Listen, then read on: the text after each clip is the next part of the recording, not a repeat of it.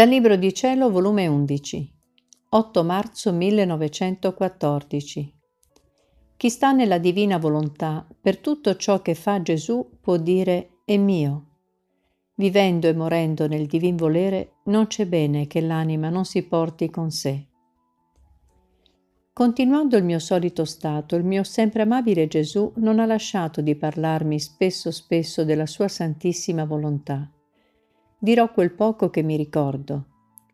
Quindi, stando poco bene, nel venire il benedetto Gesù mi disse, Figlia mia, chi sta nella mia volontà, per tutto ciò che faccio può dire l'anima è mio, perché la volontà dell'anima sta tanto immedesimata con la mia, che ciò che fa la mia volontà fa essa.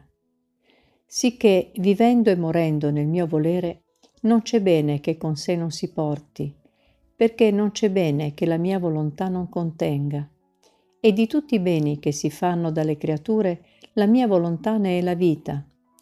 Onde, morendo l'anima nella mia volontà, si porta con sé le messe che si celebrano e le preghiere e le opere buone che si fanno, perché sono tutte frutti della mia volontà.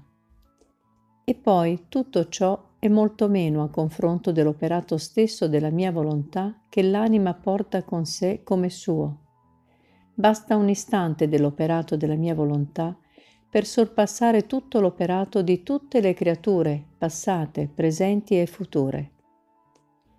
Sicché l'anima, morendo nella mia volontà, non c'è bellezza che la pareggi né altezze, né ricchezze, né santità, né sapienza, né amore, nulla nulla la può eguagliare.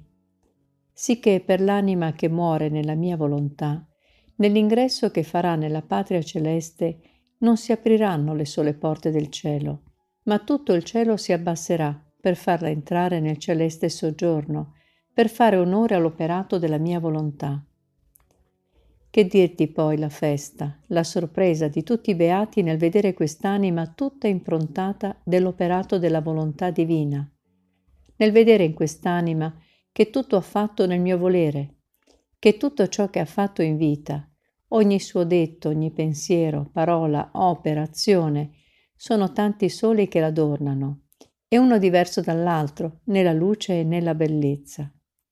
Nel vedere in quest'anima i tanti rivoli divini che inonderanno tutti i beati e che, non potendoli contenerli il cielo, scorreranno anche in terra a bene dei viatori, Ah figlia mia, la mia volontà è il portento dei portenti, è il segreto per trovare la luce, la santità, le ricchezze, è il segreto di tutti i beni e non è conosciuto e quindi né apprezzato né amato. Apprezzalo ed amalo almeno tu e fallo conoscere a chi ne vedi disposti. Un altro giorno, stando soffrendo, mi sentivo di non poter fare nulla onde mi sentivo oppressa.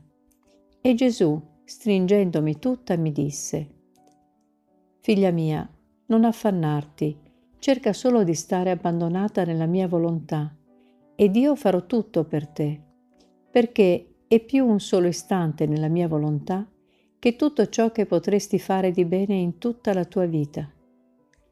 Ricordo ancora che un altro giorno mi disse, Figlia mia, chi veramente fa la mia volontà può dire che per tutto ciò che si svolge in sé, tanto nell'anima quanto nel corpo, ciò che sente, ciò che soffre, può dire Gesù soffre, Gesù è oppresso.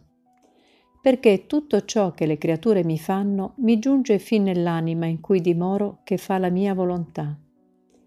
Sicché se le freddezze delle creature mi giungono, la mia volontà le sente ed essendo la mia volontà vita di quell'anima, di conseguenza ne avviene che anche l'anima le sente. Sicché invece di affliggersi di queste freddezze come sue, deve stare intorno a me per consolarmi e ripararmi per le freddezze che mandano le creature. Così se sente distrazioni o oppressione d'altro, deve stare intorno a me per sollevarmi e ripararmi, non come cose sue, ma come mie. Perciò l'anima che vive della mia volontà sentirà tante diverse pene, a seconda le offese che mi fanno le creature, ma repentinamente e quasi da soprassalto, come pure gio- proverà gioie, contenti indescrivibili. E se nelle pene deve occuparsi a consolarmi e ripararmi, nelle gioie contenti a goderseli. E allora la mia volontà trova il mio tornaconto, altrimenti ne resterà contristata e senza poter svolgere ciò che contiene il mio volere. Un altro giorno mi disse, Figlia mia, chi fa la mia volontà assolutamente non può andare in purgatorio, perché la mia volontà purga l'anima di tutto e avendola tenuta così gelosamente in vita, custodita nel mio volere, come potrò permettere che il fuoco del purgatorio la tocchi? E poi al più le potrà mancare qualche abbigliamento.